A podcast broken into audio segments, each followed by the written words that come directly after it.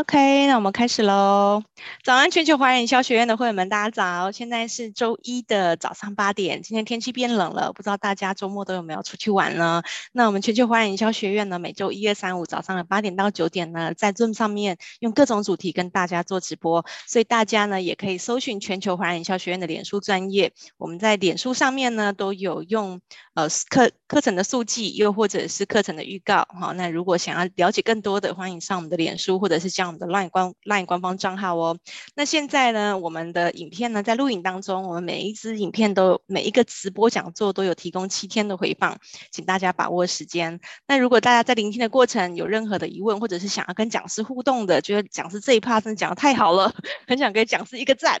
所以请大家呢记得在聊天室上面呢就是做个回应，然后也是给讲师一个莫大的鼓励哦。好，那呃八点五十分的时候呢，讲师会统一，就是我主持人哈，就是我会统一收集大家的问题，然后跟大家八点五十分的时候跟讲师在线上做互动，这样子。今天非常开心邀请到我们米特米特呃萨克斯风教育的创办人冠文哈团长，同同时也是团长哈陈冠文。那冠文呢，他前前几天才刚完成一个。一个虚实整合的一个演讲，那这对米特来说也是一大步哈。就是大家知道吗？就我前几天跟冠文聊天，冠文说整整八个月，音乐工作者没有办法演出，那对音乐工作者来说是一个多么煎熬的事情。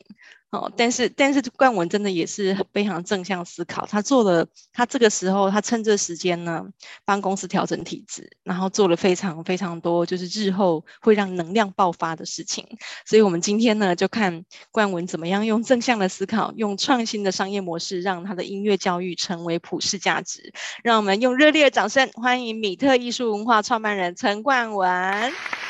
冠文，欢迎你。Hello，大家早。好，那个 OK，那我分享一下画面。好，那首先，哎、欸，这边先谢谢伟荣的邀请哦，就是很开心今天有机会可以在这个全球华人营销学院跟大家做一个分享。好，那呃，因为我们呃米特在整个就是呃音乐教育的或者说表演艺术的产业啦，我们的经营方式呃比较多元哈，跟一般的。呃，就是在这个产业里面人比较不一样，好，所以我今天在这上面会跟大家做一些分享，说这段时间我们这八年的一个心路历程。好，那首先我先跟大家做一个自我介绍，我是米特艺术文化有限公司的执行长，那也是米特萨斯风重奏团的团长，我叫冠文。好，那呃，其实我我是音乐系毕业的，所以我自己本身以前呃也是从事很多教育工作，然后呃也担任演出者。好，那可是呢，我有个比较特别的是，我跟大部分学音乐的背景不太一样。我其实是非科班哦，非科班上来的。我以前高中念的是配管，这个所谓配管就是水电。好，所以我常开玩笑说，我其实三种管都念过了。我高中念水管，我大学念管乐，然后呢，研究所念管理。好，那现在呃，我主要就是在做就是公司的经营这部分这样。好，那嗯、呃，因为在我们这个产业上面，就是如果呃，我们的目标都会是希望说可以走上国际，好，可以代表台湾，然后在国际的舞台上面，或许是把我们的音乐、把我们的作品带到上面去分享。那可是要走到这一步，其实不是很容易。哦，有些团体可能走了呃十几年、二十年，哦，慢慢的才开始会有这些机会。但是我们透过一些不一样的经营方式，那包括我们在教育这一块的推广，好，让我们有很快有能力可以去做这些呃比较大的挑战。好，那。所以今天呢，首先我跟大家介绍一下我们米特，然后再来是我们呃怎么样去做一个我我刚刚所谓不一样的经营。那因为表演跟教育它其实是完全密不可分的嘛，好，所以我们怎么样透过呃现在经营的方式，我们去把这个音乐教育推广到每个家庭里面，好，然后最终呢，呃也因为有大家的支持，我们可以去呃挑战我们想要的国际的舞台。OK。好，那首先呢，呃，我们米特，我们其实有三个主要的经营项目。第一个是我们会做萨日风，好，就是顾名思义嘛，萨日风重奏团，我们会做萨日风的表演。那目前我们已经累积了三万名的呃观众，哦，就是会来听我们的演出。然后我们在教育上面呢，我们主要针对的是成年人这个族群。好，那至今为止已经有大概超过一千个人，他们的萨克斯风的启蒙初学阶段是从米特开始。哦，所以我觉得我们播下了很多的种子，然后也在慢慢在发芽。所以在现在在台湾学萨克斯风的人口是非常非常的多。然后呢，我们本身也是雅马哈的经销商，所以我们呃跟他们合作了一个亚洲唯一一间的雅马哈的全系列展示中心，哦，就是我们有所有他们的型号。那目前我们大概就是年营收两千五百万，大概呃快十人左右的一间小公司这样子。好，那我们的成员呢，呃，其实是来自于哦，就是大家都是科班毕业嘛，然后到到欧美去念书之后，然后回来我们一起组了这个团。好，那其实我们现在累计大概快一百场演出了。要不是疫情呢，我想我们二零二零年早就破了这个一百场，哦，就是就是有点可惜。但是我们就是赶快迎头赶上。那这八十六场呢，分布在呃全世界大概一呃十九个十九个不同的城市。好，那我们也曾经跟十六位国际的音乐家去合作。那我们有一个很呃，我觉得自己觉得很骄傲的一个成就，就是我们用很快的速度入选了这个叫做国艺会的台湾 TOP 的团队。好，他以前在文化部叫做所谓的扶植团队，呃，大家下面看到这些，例如说大家熟知的云门舞集啊、朱宗庆打击乐团、明花园、纸风车、优人神鼓，好，这些这些团体呢，他们现在叫做国家品牌，但是事实上以前他们也是在这个文化部的扶植团队起来的。那我觉得我们现在是唯一一个连续四年入选的一个台湾的萨克斯风团，那我们也希望有一天哦，可以像他们一样，就是在国际上面有非常非常多的的留下非常多的足迹。好，嗯，那除了表演的部分，其实我们呃在罗斯福路三段的这个巷弄内，我们有三间门市。好，大家照片上面看到上面这两栋，这其实是呃透天的建筑。那另外第三间在隔壁。好，我们最早只有左边第一间，那后来因为经营状况还不错，那刚好隔壁也搬走，我们就一路一直租过去这样。所以现在右下角其实是我们第三间哦最新的门市。那因为那个 巷子太窄，照片拍不进去，它在它在右边。OK，好，那呃，我们刚刚有讲到，就是我们的萨克风教育，其实我们主要针对的是成年人，所以大家可以看到我们的客群，好的年纪大概就是其实大概四五十岁左右啦，但是当然年纪一直到八十几岁到最大到九十二岁都有，好，这其实看人，但是我们的年龄层其实还蛮广，但主要就是针对成年人。那因为大家来自于各行各业嘛，所以其实。呃，我们其实也把他们经营成一个社群，好，也就是说，他们会有很多的机会，大家会各自揪同学，哦，到一些重要的场合去演出。例如说，左边这个是台北商业大学的校庆啊，或者右边有一个好像是客委会的一个活动，好，那下面是一九九五生命线，那常常大家就会互揪，那包括公司的尾牙、展览等等，也都会揪同学去表演。那像有一些艺术节的活动，我们有时候呃有街道也会安排他们去演出。例如说左边这个叫台湾创联艺术节，去年举办的，它这个主题在讲所谓青银共创。那因为我们的老师其实都很年轻嘛，那我们的学员那反而是年都是我们爸爸妈妈的年纪哦，哦，所以其实我们是一起一起在怎么讲，就是在在在创造属于我们的音乐。那像右边这个西本院士的这个这个艺术节，哦，我们也会带着他们去参与。哦，那因为我们很多学员他们。对于呃，他们是希望说他们可以把兴趣跟公益做一些结合，哦，所以也蛮多人常常自发哦，就发起说大家是不是可以去育幼院啊，去养老院做一些演出，公益的演出，哦，所以在一些特殊的节日，像这个帽子看起来应该是某一年的圣诞节，好，他们去育幼院做表演，然后带一些小礼物给小朋友这样子，那我觉得都是很棒的事情。好，然后呃，记得有一年我们有一个学员他，他他在狮子会好像是地区的呃总监吧，那。那次的活动呢，他就呃觉得说，嗯，今年不要的这个大会不要再吃吃喝喝，我们来办一场有气质的音乐会。哦，所以就号召了大概七八百位师友，那包括他们自己哦这一班自己也上台演出，那我们老师也上去演出，那这场音乐会我觉得很棒，就是我们募到了四十几万，然后呢捐给麦当劳慈善基金会，好，那我觉得能够就是带着他们，然后也因为他们有很多的机会可以一起去做公益，我觉得这是很棒的事情。好，那除了刚刚讲的这些以外呢，我们其实每年都会举办。好，大家看到这个台上，其实大概两百多个人左右，就是我们会做一个年度的音乐会。那当然是陆续上台啦，只是我们最后会有个象征性的，哈，大家就是会来一个大合奏。这边有个影片，短短给大家看一下，好，跟大家分享一下。我们演奏那个周杰伦的《阳光宅男》。范文没有声音。哦、oh，sorry，因为忘了勾选了吗？好，哎、欸，OK，这样子，OK，有了吗？有了。好，OK，OK，、okay, 太好了。哦，阳光宅男，大家看到这两百多个人一起合奏啊，而且这是一个老中青少世代的结合。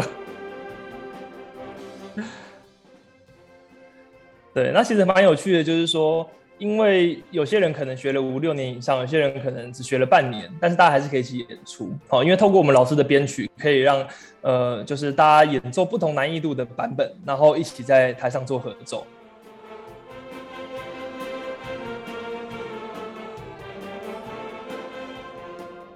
其实每年办这样的活动，让我们很有成就感的是，很多人会跟我们分享说，他的可能工作性质啦，就是这一辈子没有机会站在台上接受人家的掌声哦。有时候对我们表演者或是演讲者来说，要得到掌声好像还蛮容易的，就是一个常态。可是对很多人来说，他一辈子哦，真的没有什么机会在台上接受人家对他的鼓掌，所以还蛮多学员他们会非常激动的说，他从来没想过他可以哦，就是在这个年纪可以圆他一个音乐梦，然后这么多人在看他演出这样子。OK，好，我们简短欣赏到这里。OK，呃，那再来要跟大家分享的呢，就是说为什么呃我我会想要去去创业，然后呢去开始去做这样的经营。那呃，其实首先是要跟大家讲一下，就我们在这个音乐这个这个环境的一个现况哦，哦，就是因为其实，在台湾呢、市场其实是非常饱和的，一直以来。哦，就在音乐这一块都是，因为我想观众不是这么多，学习者可能也很有限。那我觉得听音乐会、看表演，呃，也还不太算算呃台湾人的一个文化啦。在西方的话，这可能是大家呃几乎每个礼拜都会去做的事情。哦，所以我们常说这个呃表演这件事情啊，其实是演出者加上观众加上场地三者缺一不可。哦，如果我们今天只有表演者在这个音乐厅演出，可但就是没有观众，那你说起来这也不能算是一场表演。好，所以。呃，这个起心动念就是说，当我们呃早期呢，我们在做一些音乐推广的时候，发现啊，实在是非常非常的辛苦。其实办音乐会找观众都非常的难哦。那呃，因为以前我们的推广教育针对的都是小朋友，OK？那因为小朋友呢，嗯、像我们邀请他们听音乐会的时候，有时候小朋友是很有兴趣的哦，但是爸爸妈妈会说。哎呀，就是你根本就是不想去补习啊，所以你才会找借口说你要去看表演啊。哦，然后又或者是说，哎，有些小朋友可能他平常要跟爸爸妈妈去想说要买个一两百块的东西，爸爸妈妈都说很贵。哎，忽然间音乐音乐会的票五百块的时候，他们甚至都不敢开口。我们就发现一件事情，就是说台湾的家长其实都很认同，就是这个哦，就是艺术让小孩接触艺术的重要。但是呢，呃，可能会少了比较多机会，就是实际的去参与。好，那所以我，我们就觉得说，如果我们可以成成呃从成年人这一块开始去做推广，或许他真的感受到音乐的美好、艺术的美好之后，他会更愿意带着他的小孩，甚至以我们的学员来说，可能很多人他可以带着他的孙子，好一起一起去去听音乐会。那我相信，呃，在场如果有给小朋友学音乐的家长，一定有这样的经验，就是。呃，你会逼小孩练琴，然后呢，开始跟小孩就会有一些冲突。但是你知道说，我都花钱跟你学了，你一定要练啊，不然我不然那个不就还给老师了吗？对不对？哦，可是当很多家长他自己开始在学乐器，开始在练习之后，他也才会知道说，嗯，就是原来。大家都知道练习很重要，可是呢，有时候总是有那么一点的，哦，就是要要要要花时间啦。那我觉得亲子之间呢，我觉得或许会会会在音乐学习这个上面会有一些共同的语言。OK，所以我们开始决定要从成年人这一块去做一个推广教育。好，所以呢，呃，我们发现说要要成年人这一块要着手，其实很重要的是要怎么样突破大家心里面的那个障碍。好，因为我相信很多。人都有一个经验，就是你对很多东西有兴趣，你开始学了之后，你可能会挫折，你可能会发现说啊，就是学不起来，又或者说太多兴趣了，很容易三分钟热度。所以，我们怎么样去帮助我们的这些潜在的的的客户？哦，就是让他们可以去突破心理的关卡，勇敢的踏出第一步。很重要的是，我们要让他们一开始的学习是尽量不要有挫折，可以很快得到成就感的。好，那因为一直以来，其实我们都很熟悉雅马哈这个品牌的乐器，然后他们的特色其实就是可以把乐器做得非常非常好吹。所以呢，当我们掌握了这个关键哦，就是说我们跟雅马哈谈说，他诶他们免费提供他们雅马哈的乐器，让我们的初学者去去使用。那有好的乐器，加上老师的教学方法没问题的话，呃，这些学员他们的学习状况就会非常非常的顺利顺利。好，那一方面怎么样去创造这个这个三赢呢？因为我觉得对我们来说，那我们就留住了这些想要学的人，我没有因为挫折太快的去放弃。因为是跟小朋友不一样哦，小朋友你爸妈花钱付学费买乐器，你一定压着他学个两三年。成年人呢，他可以他可以一个月没有没有成果，他就算了，我不学了。好，所以呢，我们要让他们不要挫折，有成就感非常非常重要。那再来就是说，也因为我们有提供这样的服务，那对于这些学习者来说，他一开始比较不会去走错路。什么意思呢？当他用了不正确的乐器，我说他可能会挫折，他可能会养成很多呃不对的坏习惯。好，那。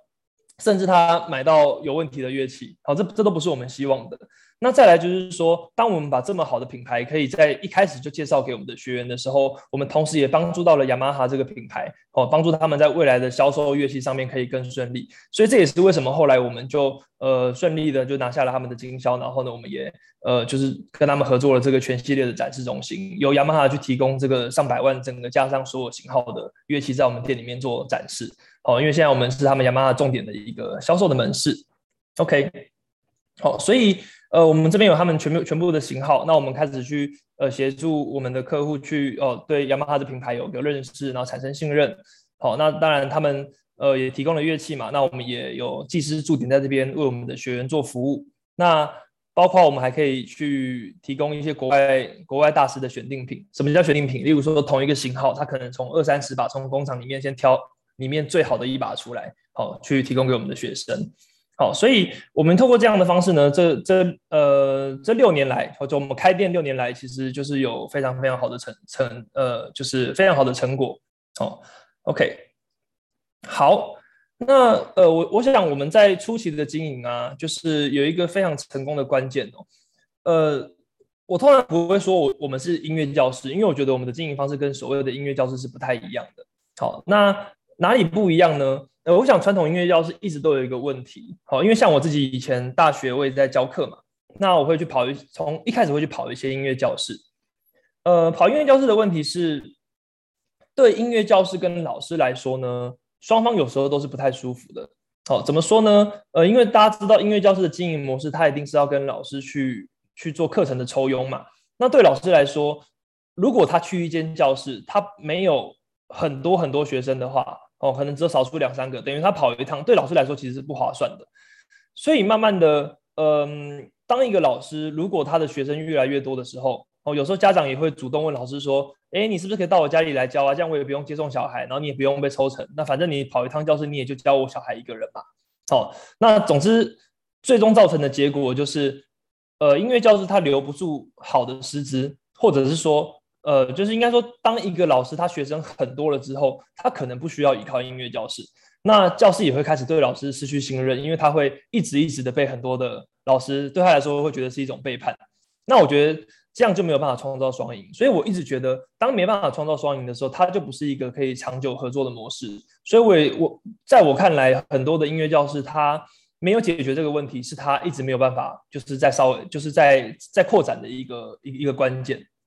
好，所以我们的做法是这样子哦。现在照片看到的是我们的第一栋的，就是我我们的门市。好，那我们在一楼的时候，呃，一楼部分当然我们做做我们的团体课、团体教室。那上面呢，我们把它隔成一间一间的个人工作室。我们用长期承租的方式提供给我们的老师。好，所以对老师来说呢，他教课他不需要被抽佣啊，我指的是个别课。好，所以他这个这个方向就扭转过来了。我我我常开玩笑说，很多教室老师们就是努力在把学生带离开这个教室，成为自己私底下的学生。我们这个方式呢，是让老师们也有意愿把他到其他各自的地方的学生可以去引导到他这边来，因为他已经承租了一个空间。好，所以我们用这样的方式，在开店的第一个月。哦，就是第一课起，其实我们的空间闲置率就已经降到最低，因为所有的空间其实就是提供给我们的团员，提供我们的老师。那我想现在是一个共享经济的时代哦，所以呃，这也是一种共享经济的方式。因为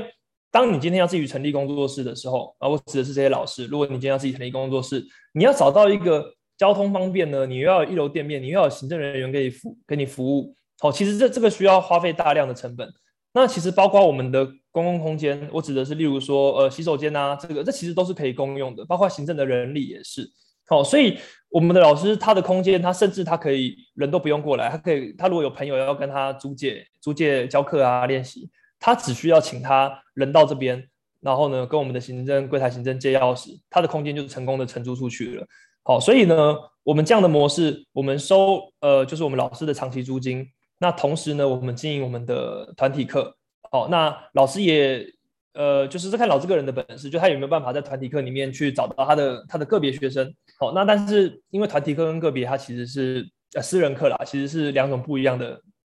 好学习的这个这个方式。好，所以很多学生他们其实同时团体课会上，个别课也会上。那我觉得这就是一个达到双赢的方式。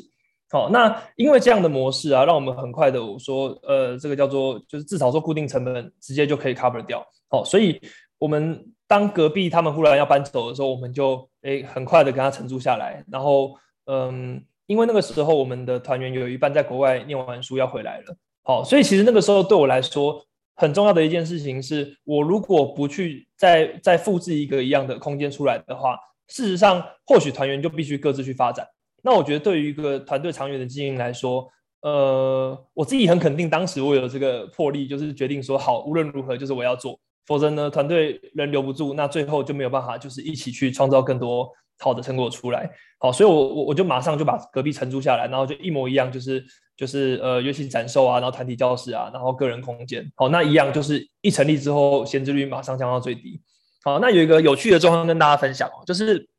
因为我太快开第二间店了，大概只花了八个月，所以我想那个时候市场的感觉可能会觉得说，诶，以往从来没想过萨克斯风一个乐器能够去经营出一个空间。通常大家看到的教室，通常是所有乐器都经营嘛，或者是有吉他、爵士鼓啊、热门乐器，全部都要涵盖进来。从来没有人想过做萨克斯风一个乐器哦，可以有这样的成果哦。所以呢，一年之间呢、这样大概类似的模式，呃，光我知道双北一年间就开了十二间店。哦，我所谓的同样的模式是什么？就是有很多的乐器的品牌，他会跟老师合作，就说：哎，我提供乐器，那呢你去开店，那你开店之后呢，就是你的这个初期呢乐器就是我提供给学生。好，那那就是我们共同这样去经营。但是呃，我我想可能不是大家都有抓到一个精髓啦，就是我觉得那个乐器它必须要非常好吹，就是那个品牌它的乐器本身要很适合初学者。好，因为。当我们在鼓励所谓的成年人去跨出这一步的时候，你如果让他体验了之后，发现哇哦，原来这么难吹啊，那事实上你就白办这个活动了。所以乐器好吹，跟老师用呃教对方法这件事情非常重要哈，这样才能去创造他们的成就感。那呃，所以 OK 这边这边就是简单跟大家做一个分享。好，那。当我们成立之后，当然就是我们需要去招生嘛，然后我们需要去把我们整个整个整个品牌推广出去。好，那当然我们用了一些方式去去做推广。那呃，因为我们主要做 B to C，好，所以我觉得很重要的一件事情，我们需要去创造很多的正向的客户的见证。一点都不担心。好，那像这位是一个在我们这边已经学习六年的一个退休的老师。哦，那他其实蛮符合许多人就是。学习的一个样貌。哦，本身也在合唱团待了一二十年，蛮小声的冠文。好，我再这样可以吗？家族乐器，嗯，好，它也是有很完整的一个和声。哦，这在我们第一第一间店的时候。所以，因为刚开始学萨斯风之后，我就被这样子的和声感动了。我喜欢音乐，喜欢被感动的事情，陶醉在那里面。嗯，是这样子。我有一个很棒的儿子，他这次上个月，那那年他儿子接福人社的社长，同学，然后他就揪了全班一起去去表演，然后他儿子打爵士鼓。萨克斯风的合奏，那我儿子打鼓，在这样的一个氛围当中，很激动。我竟然跟我儿子同台演奏，这是很难得的机会。所以上次风给我的。改变什么呢？变得我有多元化的、多元化的人生，让我人生更精彩。啊，我现在 也有四个孙女，所以我一直期待着我的小朋友 未来给他弄个四重奏。所以这是我最快的地方。孔子说：“其实呃，好，所以呢，呃，我想，因为我们的。”的学员啊，很多人开始学习的起心动念，其实都是这个哦，就是他可以在生活里面有一些音乐，音乐的一些一些熏陶哦，所以我们会用这样的方式去去访问非常非常多的故事，哦，去去把呃创造一个愿景给他们，让他们知道说，哎，对未来的学习上有一个憧憬。那每一个故事呢，它其实传达的重点可能会不太一样。例如说，有些人可能觉得说啊，我就是工作这么忙，我哪有时间学？那个时候我们拍了一个，就是他在竹南上班，哦，他他平常工作都在竹南，然后他每个礼拜就从从那边骑摩托车来我们这边上课，他连续四年没有一个礼拜缺席。就是非常非常就是夸张的一个同学，但是我每次这个分享就是说，哎，为什么你会这么有动力？然后你怎么样去克服克服你这个时间上哦就是的困难？那学习上的挫折怎么去克服？所以，我们把这些哦就是很正面的这些客户的案例哦，去拍成我们叫人物志去分享给他们。哦，所以其实我们用文章的方式啊，我们有用影片的方式啊，例如说右上角这个哦，这个就是一个经典的案例，就是这位夫妻，因为他们给小孩学小提琴啊，学大提琴。然后往往就是要逼他们练琴，可能会有一些亲子之间的冲突。那他们自己觉得说，好吧，那我们也就来学一个乐器。所以他们现在会一起合奏，然后一起去讨论说，哎，怎么学习，怎么练，然后怎怎么呃怎么安排自己的时间。然后他们真的会合奏这件事。这个影片里面还有他们萨克斯风跟小提琴、大提琴一起合奏，我觉得蛮有趣的。好，所以我们会尽量把这些案例去去分享给大家。然后呢，我刚刚讲到，就是我们免费提供乐器嘛。那首先要先让大家相信，萨克斯风是很好学的这件事情。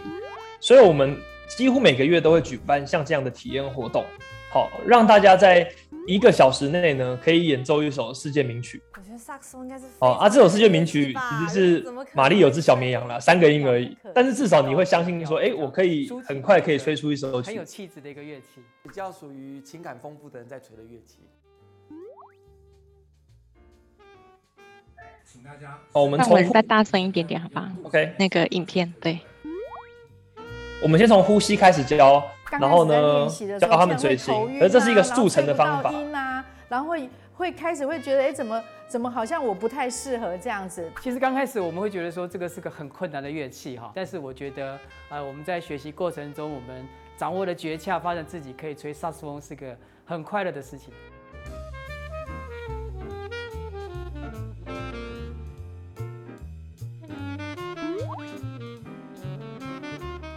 觉得老师讲解非常浅显易懂，所以很快就可以掌握到那个诀窍。我觉得在接触乐器的时候，好像跟身体有一个新的探索，就是我如何让我的嘴唇跟它接触，然后可以发出我心目中跟老师一样好的声音。我觉得在一次一次的探索跟练习，我都巴不得老师不要喊停，很想一直练习下去。哦，那其实我们正常学没有那么快装乐器，但是我们在整个体验的过程中，把很多。学习的痛点先拿掉，先让大家感受到有成就感的部分。好，那那些呢，以后就再来慢慢的去突破这样。我一直觉得可以学习到乐器是一件很美丽的事情。但是一直都没有这样的机会可以去做学习，然后我从来也不知道说，哎，原来萨克斯风是这么可以贴近人的。我学过钢琴，但是我从来没有想过管乐器，它应该必须很大的肺活量，我怎么可能吹得出来？现在一个小时还是吹得有点有点笨笨拙拙的，但是我觉得已经是太满意了，因为这个这个连我这种音痴的人都可以学习得起来，我觉得是太不可思议了。会觉得自己应该这方面很笨。不过今天来体验了之后，发现到好像并不是我想象中这样。我觉得我在音乐方面好像我被耽误的天分没有被开发。我想他们说出了很多人的心声哦。很多人一开始以为自己哎好像没有什么天分，好像是音痴没有办法学。可是事实上，萨克风它就是很容易入门。那我们把这件事情分享给大家。如果说有一群同学可以跟我一起学习，我想除了自己的成长过程，然后我们跟。朋友之间的互相的鼓励，然后大家共同去吹奏个很棒的这个世界名曲，我觉得这是一个很棒的一个体验。一起成长的过程是非常非常棒的，而且还可以认识一些新朋友，还可以合奏曲目，我觉得超级好玩。如果有一群志同道合的人一起学习，我觉得好像要跟上团队，可能会促使我学得更好。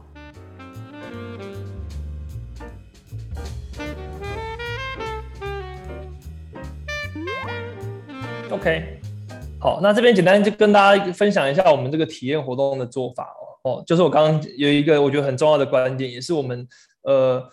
这几年办了可能可能有上百场哦，就是才悟出的心得。因为以往我们很在乎说，哎，我中间每一个细节，我们一定都要把它就是在体验的时候教到会。事实上根本就不可能，而且呃在每个学习过程中，一定会有一些。比较让你觉得挫折的点，我们在初初呃一开始体验的时候都先先把它拿掉，好，那还有一个想跟大家分享的是，我们在早期的时候啊，我们做这样的体验活动，其实我们都是做免费的。我们希望说可以让更多人，就是他可以更无痛的进来参与。可是后来发现的状况是，你当你做免费的时候，你没有办法精准的锁定他真的有这个需求的一个客户。OK，好，那所以后来呢，呃，我们发现，哎，当我们做免费，很多人他可能只是来拍照打打卡。哦，当然也是不错啦，OK。可是呢，我们体验完之后，报名的几率大概只有只有大概一成到两成左右。哦，那我们也在猜想，有些人或许他已经根本就选好他要在哪里学了，可能就在家他家附近。那只是刚好我们有办体验，所以他大老远来这边体验之后，他最后他还是回去学。那对我们来说就有点有有点可惜啦。所以后来我们的方式，其实我们就开始去做收费，但是可以可以做课程费用的折抵。其实光只是这个转变哦。就是我们的体验完之后的收单率大概就有到九成左右，瞬间扭转过来哦，所以我觉得有时候在免费或是收费这件事情上面，我觉得哦，这是一个一个思考的点，就是提供给大家。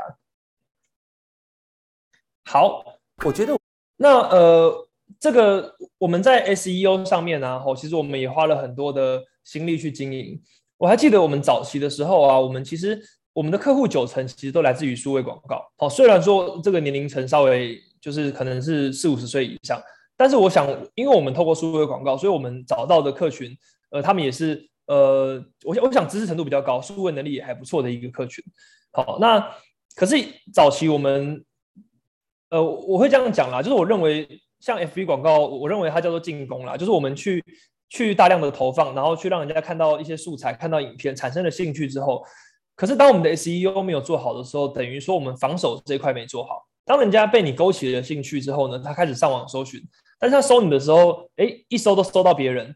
这个时候你可能都在帮别人做广告哦，你花了很大的力气去去拍这些哦，就是素材拍的这些影片。可是最后当勾起人家兴趣之后，他都不是来找你。我我想这这这都不是大家希望发生的事情哦。所以其实我们在最近呃这一年，我们其实花了很大的力气去把 SEO 经营起来。哦，那那其实这也是委委托，因为我想 SEO 是一个非常专业的一个一个一个技术啦，所以我们也是委托哦。其实上礼拜呃有来演讲的一位一位呃杨伟荣哦，他不只是这个数位工具的这个专家，他也是一个网络行销的专家哦，所以我们在这上面是委托他来进行这样。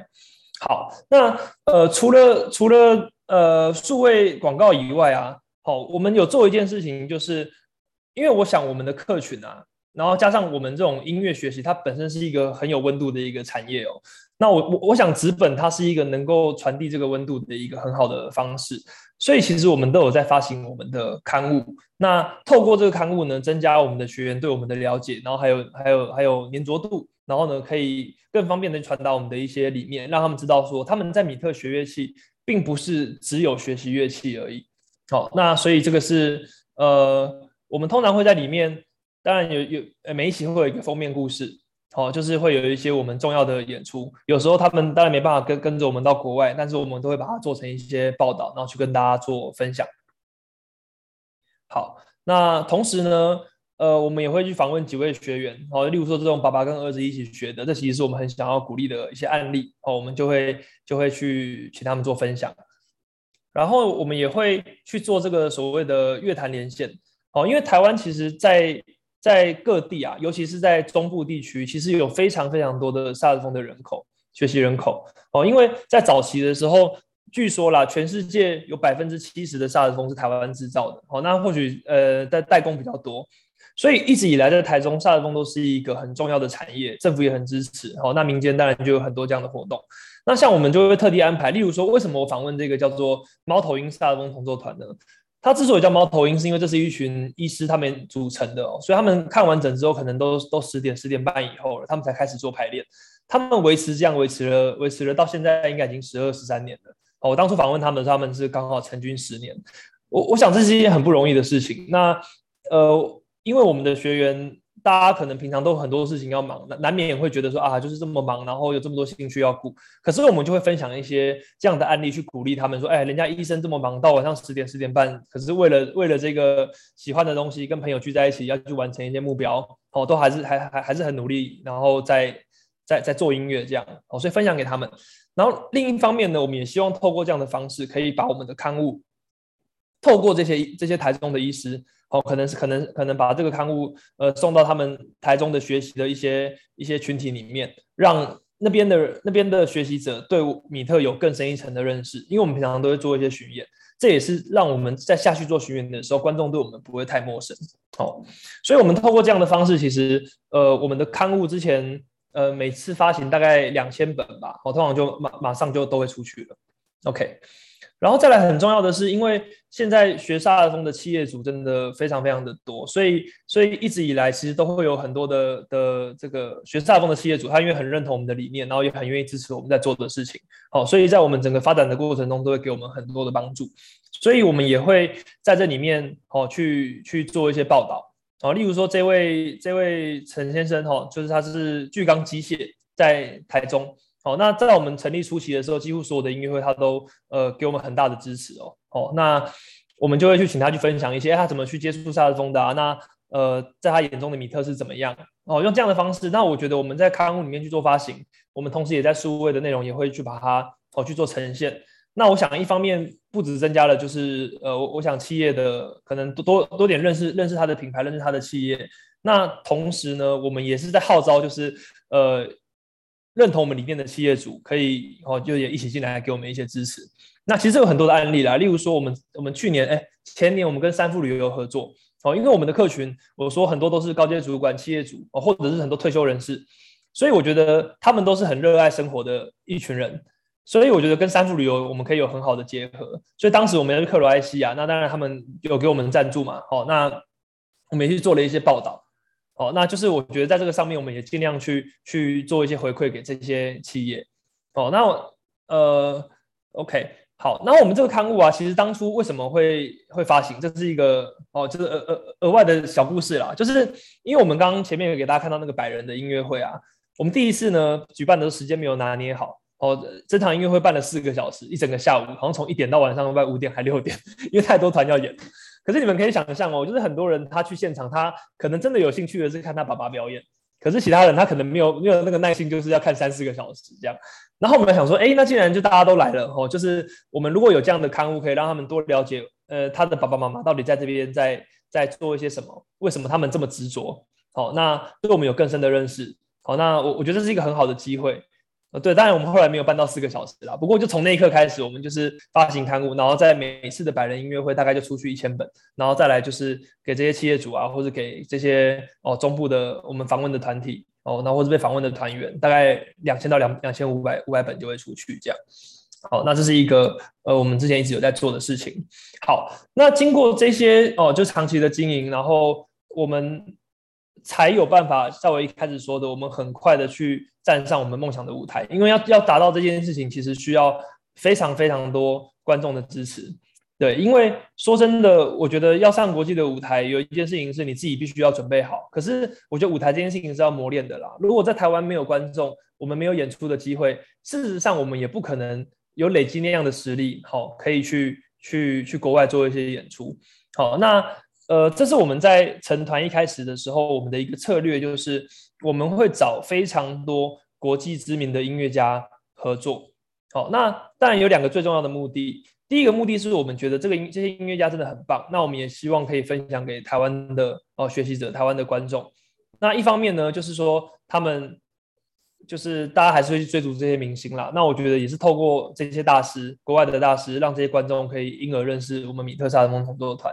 那第二个呢？呃，我想是透过我们固定跟这些音乐家合作，哦，就是让让他们可以去，应该说我们自我鞭策啦，因为要跟他们合作，我们皮要绷很紧。好，那那透过每年这样的合作，呃，就是我们才才能一直进步。然后同时也因为现在数位媒体的发达，我们跟他们的合作有办法去散布到世界各地，让更多人知道说，哦，原来有这样一个团，他们是有实力可以去跟这些老师合作的。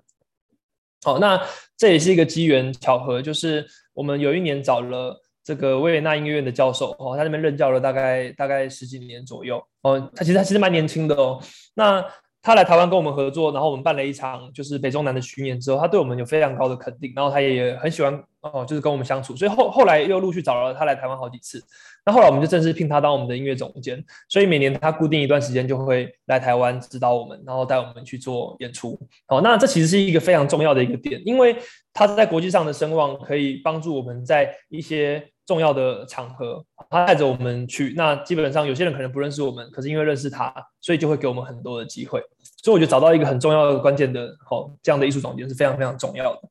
好，所以呢，我们这几年。呃，参加了还蛮多哦，就是呃蛮重要的国际的活动。那首先这个是二零一六的时候一个亚洲萨克斯风大会。好、那因为台湾有一个很有名的活动叫呃嘉义国际管乐节嘛，那那年就是跟嘉义国际管乐节合办，所以台湾办了第一届。那后来都移到上海啊，哦，然后好像再来好像到到日本吧，反正就都会在亚洲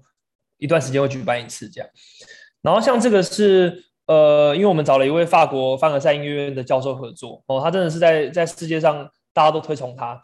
所以呢，当我们要去香港、澳门的艺术节的时候，哦，老师就指明说不行，他一定要带着我们这个团，因此我们就得到了这个机会，我们可以去澳门、香港去做一个做一个巡演，这样。好，那这我觉得这也是那几年经营的成果，就是我们在 Flying V 上面哦募资到大概六十四万，这在艺术领域，我记得当时是第三高。哦，虽然跟很多卖产品的比起来，就是这个数字非常的小啦，但是以我们要去做巡演来说，这种译文类的已经算算很高的数字了。那这两百二十二人里面，其实大概有七八成都是我们的学员在支持我们。哦，那我常说，因为呃，这是很感动的地方啦，因为对他们来说，我们就像他们的小孩一样，年纪上也真的是这样，然后他们就看着我们一路在成长。所以当我们有每一个重要的过程，哦，因为他们对我们有很高的。理念上的认同，所以他们就会愿意去支持我们，去去达到我们一些梦想这样子。好，然后再来是我们二零一八的时候，我们到克罗埃西亚的国家剧院去做演出。好，这是一个百年历史的一个非常富丽堂皇的音乐厅。好，下面这张照片。那呃，我们那个时候代表台湾去演出，然后带了一些台湾的作品过去。那我觉得回响是非常好的。好，那这是我们很重要的一个里程碑，因为这是一个真的很重要的一个场馆跟活动。那再来一九年，我们去新加坡的。呃，他们的萨克斯风的年会，哦，那其实很可惜啊，就是我们到二零二零跟二零二一，哦，就是大家知道疫情来了，就一切就中断了。那我们就希望说，这个可以赶快再次开始，哦，因为好不容易建立了这些这些国际舞台的机会，哦，那同时呢，我们也会去做很多啊，跟企业之间的推广的活动，例如说，我们之前跟星光三月合作一个亲子的音乐剧，好，那之后这个音乐剧我们就在他们所有的分馆，大概演了十几二十场吧。哦，就是呃，在他们的各个分馆去做巡演，然后像这是银行，我们跟他们合作音乐会，这是叫提鼎之星哦，在王道银行在内湖那边，然后像中研院会邀请我们去举办音乐会哦，所以我们都会去根据主办单位他想要的，然后他希望的性质，哦，去去安排适当的节目，然后我们会做一些导聆，因为我想通常这种企业安排的活动，呃。听众大部分有些人可能很少听音乐会啦，所以我们会在性质上面去做一些调整。好，那例如说乌来富兰朵也是每年固定会找我们去做演出。好，所以我们除了大的编制，也有这种像像比较常态出去的，就是大概四重奏的方式。那像这是云门舞集，然后他们在淡水有个剧场，那他们也会邀请我们去去做做表演。OK，所以呢这几年我们。哦，踏遍了就是台也台湾的几个重要的场馆。哦，这三个场馆合称叫国家表演艺术中心。哦，台北的两厅院国家音乐厅，然后台中国家歌剧院、高雄卫武音乐厅。哦，我们就都都都固定会去这几个地方做演出。那这几年我们合作的很多的企业，哦，呃，这大部分都是都都是以表演为主啦，可能有公部门啊，然后有民间的企业，然后跟饭店的合作很多，因为我们常常在国外的音乐家来。哦，那这边呢？OK，好，就是大家知道，就是虽然说前面看起来我们好像呃机会越来越多，然后也发展得很顺利，但是遇到疫情的时候，确实对我们的冲击，我觉得是非常非常大的。我觉得主要的第一个原因就是说，因为管乐器啊，它是完全没有办法戴，没有办法戴口罩，好，完全没有办法戴口罩，所以嗯，就是几乎就一切停摆啦。好，那我觉得另外一件事情是。我觉得在疫情的时候，大家都会去谈转型啊，怎么样变成线上等等。可是我觉得要去思考的一件事情是，你原本提供给客户的价值到底是什么？这件事情我觉得要想清楚。像我认为我，我很清楚知道，米特提供给我们学员的价值是呃一个嗯怎么说呢？我我常开玩笑说，群聚就是我们提供的价值啦。好，因为大家在这边找到一群就是有共同爱好的朋友，然后每个礼拜在这边在这边一起去演奏各种曲子。其实那那是一种我觉得是情感上的寄托，它不是一个线上的课程，告诉你说怎么样可以把萨克斯风吹好，它就能去去去怎么讲，去去去去弥补的。哦，所以很多学员跟我说不要啦，就是我们就是想要大家聚在一起。你要想过，很多人他们在这边学六年，他六年每个礼拜都跟这些同学见面，然后大家一起这样练习，然后忽然间一次要停好几个月，其实我我想是非常难受的，因为我们自己老师们也是哦，所以所以其实可以感受到。所以呢，其实我在整个调整的过程中，我思考的都是，呃，怎么样可以让我们在疫情之后，哦，当然我我想这个这个人的习惯是会改变的啦。哦，但是我觉得我很清楚知道我们提供的价值到底是什么，所以我不太可能说把这一个价值改变成哦，就是另外一种我们的客户不需要的东西，除非我开始去找到另外一群客户。那我觉得这件事情思考清楚很重要，否则就会有点像无头苍蝇一样，就什么事情都做，但是什么事情都在试。好，可是我觉得那会白走很多的冤枉路。那我这边大概分享一下我们在疫情期间去去做了什么。那首先呢是呃。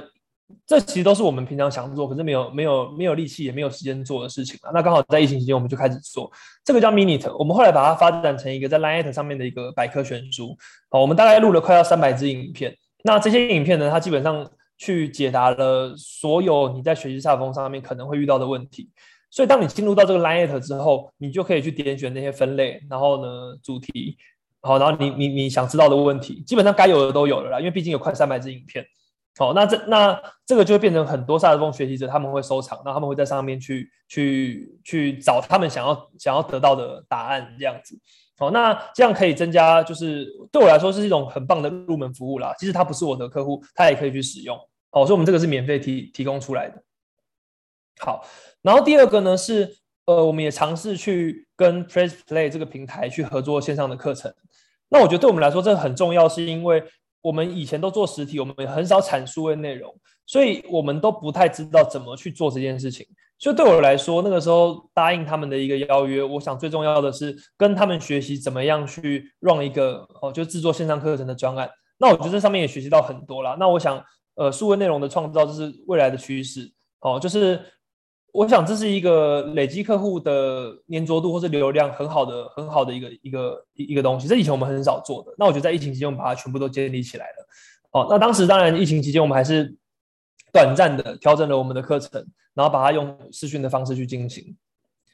好，那呃，我觉得在疫情期间，因为呃，我们一直以来都有做一个叫精英培训计划，哦，就是我们去培养我们的第二代、第三代的团员，所以参与的学员他们都是。大学音乐系或是高中音乐班这些科班的学生，好，那我觉得进入到线上之后，其实，呃，我们要，你可以说要竞争的舞台其实就是全世界，已经不是只有台湾了，好，所以这也是为什么我会一直觉得线上表演很难做的原因啦。因为如果要看线上表演的话，诶，事实上有很多国外超级的超级天团，你在线上都看得到，那为什么他们要看台湾的团体？我我想这是这是我们在这个产业要去思考的一个问题。哦，所以当我们在做这个线上大师班的时候，诶，也因为这个机会，所以我们去找了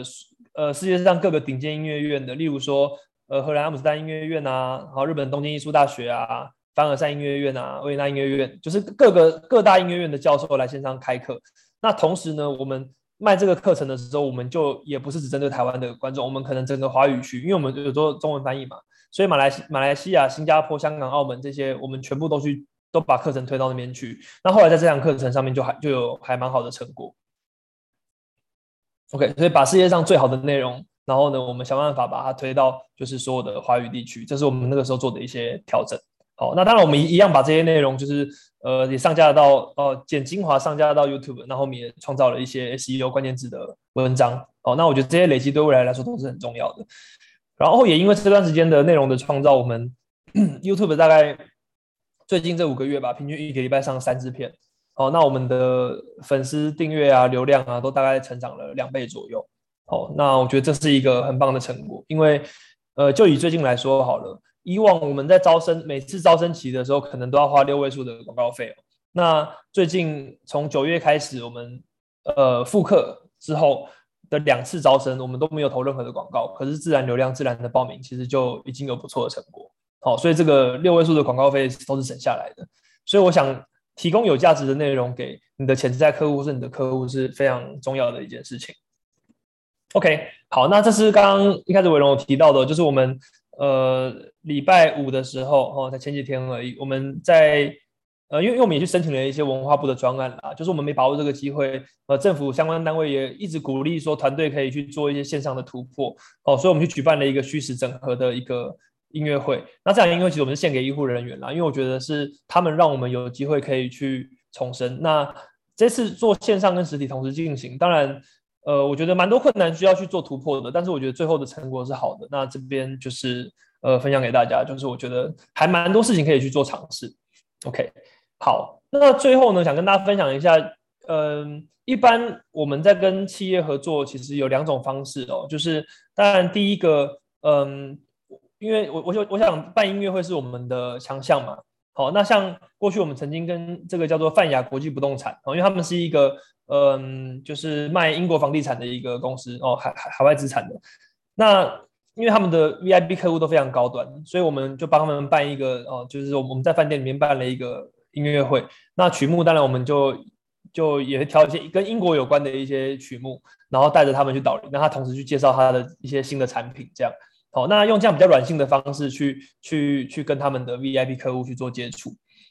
那另外呢，呃，我刚刚说我们很常会跟饭店做合作，因为我们都有艺术家会来台湾嘛。那只要他们有来，我们就就会像这个是富艺旅，我们之前很常合作，他是在大安区那边一个富邦他们经营的一个一一个饭店。好，那我们其实会会去拍很多素材，然后写一些文章，然后让老师分享一下他在那边住宿的感觉。好，那他他也会出现在我们的季刊里面。那我一开始讲嘛，就是这个季刊它大概两千到两千五百本，然后呃发布的对象，我想也都是一些比较高端的客群。所以在过去这些饭店业者跟我们的合作，就是都还还还蛮有意愿的。好，我们在数位上面也会帮他们去去做做很多的分享，这样。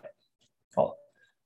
OK，然后再来呢，是我们这这几年在在推的，就是我们呃以往我们的体验活动啊，我们都是做 B to C，就是一般的一般的学员他们到我们这边做体验，但是我们接下来我们也开始在做到企业端去做体验活动，好，就是说我们可以到企业里面，然后我们把乐器和老师都会过去，然后做一个两个小时的的活动，好，用用这样 team building 的方式呢，可能也也增进就是呃。公司同仁之间的情感啊，然后大家就是一起去完成一个一个一一一个音乐的作品，这样好。那透过这样的方式去达到就是凝结团队的一个目的。好，那这个是我们跟企业端两种就是比较会去合作的一个模式。好，那今天这边就简单跟大家分享到这边，就是我们呃米特这几年经营的一个一个方式。那也希望就大家就是诶有一些给大家有一些有一些不同的想法跟启发。谢谢。好，谢谢冠文。哇，我边听边觉得，天呐，冠文你可以讲的讲题真多哎，你知道吗？就是光今天这个，你都可以延伸出好几个讲题耶。真的，我觉得就是大家给大家一个时间哈，我们画面先停留在这一页啊。哦，就是如果说呃左边这个就是呃米特萨克斯风的粉丝专业哈，然后中间这个是他 YouTube 频道。讲到 YouTube，刚刚冠文有个数字没有讲，他们在这几个月其实他们总共拍了三百支的 YouTube 影片。三百字哎！我昨天在练的时候，在在跟段文冠文对简报的时候，我听了吓一跳，三百字在这几个月，好，所以他们已经建立了一个钢铁般的护城河，你知道吗？就是我们刚刚有讲到，就是说，哎，如果说你今天只是投放数位广告，但是你你你 SEO 没做好，就是你的搜寻排名你没有做好的时候，你广告投了，人家要搜寻那关键字就有搜到别人的。你等于是花钱在帮人家做广告，嗯、没错。对，所以 所以这个搜寻排名真的很重要，就是就是不管像刚刚我们就是嗯，也听到几个关键哈，为什么我一直强调自媒体？就是冠文这个题目，你真的可以思考看看，就是如何用音乐品牌来做好企业自媒体。嗯，自媒体你真的可以讲，就是就是说，呃、你因为你已经做了各式各样的一个曝光了嘛，包括最难的实体刊物。连实体刊物你都做，然后这实体刊物还跟饭店合作，还跟一些国际大师合作哦，然后还有跟很多企业 CEO 合作，然后实体刊物都有了之后呢，然后你有这样子很完整的 YouTube 频道，然后你还有线上课程，对不对？然后然后你还有线上教学，就是线上大师班嘛。对，然后你还有官网的 SEO，然后你们现在还在经营大陆的，上次讲到那个频道嘛，嗯，B 站对，然后可能日后 maybe 你会开始经营抖音，对，所以你要经营的东西真的很多，你真的完全可以讲企业自媒体经营这一块。OK OK，超厉害的，我再跟你规划一下，我觉得你真的超厉害的。虽然虽然音乐感觉就是跟大家呃不不是每一个人都有接触到的一个一个领域。哦，但是你你你的做法其实是很值得每一个产业去参去去参考的。大家会被音乐给限制，会觉得音乐它就是听嘛，它就是一个听觉的响应。嗯、那那 maybe 就是如果说这样子再去做一些视觉的东西，好像感觉不知道怎么做这样。可是你完完全全打破这个五官的界限，嗯，五个感官的界限。很强哎、欸，你这样默默的做了这么多事情，然后我们在你知道疫情期间，我超担心你，我想要玩的玩的米特怎么办？就 你真的真的是很辛苦啦。对，可是我觉得我们也也意识到说，这个未来这个竞争的舞台真的是真的是在在全世界，所以你说做这些流量也好啊，然后你去使用各种不同的平台也好，我觉得一开始如果如果疫情来了才想说好，现在要开始经营流量，其实其实我觉得都有点晚了，我觉得平常就要平常就要经营。所以我觉得算是给我们一个契机，去开始去面对这件事。因为你也可以说，以往你实体做的很成功的时候，我们就会去待在那个舒适圈，我们觉得就这样就好了。可是你就不可能再做任何的突破。嗯，那我想，我想这段时间累积起来的这些成果，对于未来的成成长，我我我自己是很期待啦。对，我我觉得它会有很好的效果。就其实真的疫情，说真的，它是福是祸，我觉得真的很难说。真的看大家怎么样去，怎么样去转念，怎么样去思考哦。就是对啊，因为你你其实也有也有讲到，就是说在疫情期间，其实大家都真的都很不舒服，因为特别是管乐，怎么戴着口罩吹管乐，这真的是一件 太困难的 事情。而且再加上你又想说群聚是你们的，是你们的价值。对啊，对啊。对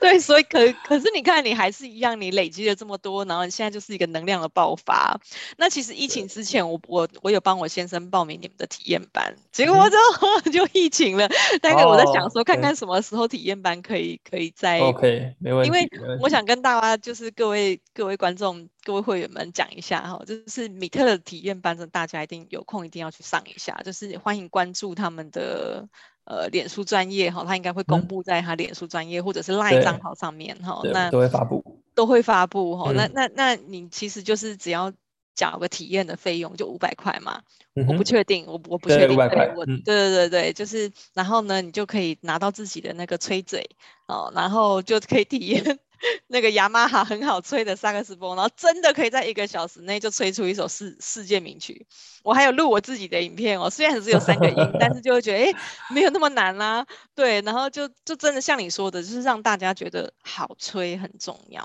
对啊，对啊，对，所以开始要成就感。对，然后真的是又特别是跟一群好朋友一起去学，然后就是大家有的吹的力量大，然后我觉得哎，我吹的还不错。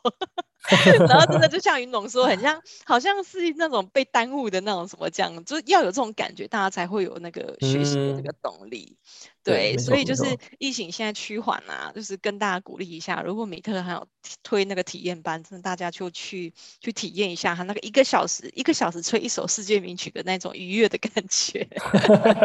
真的是很不错啦。发现原来自己这么厉害，这么有天分。没有，是你们教的好，真的就就觉得哎，萨克斯风没有这么遥不可及，因为以前都会觉得萨克斯风好像、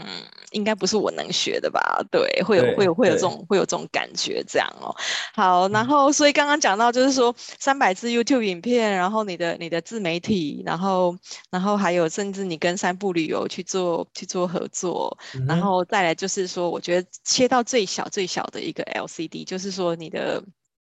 最小的一个体验的课程呐、啊嗯，你刚刚讲到就是说哦，其实同业他这样猛开猛开，然后就会就会有的人在吹的时候就会觉得哦哇哦，原来真的这么难吹啊！对，这没想到开去的时候，我真的整个大笑。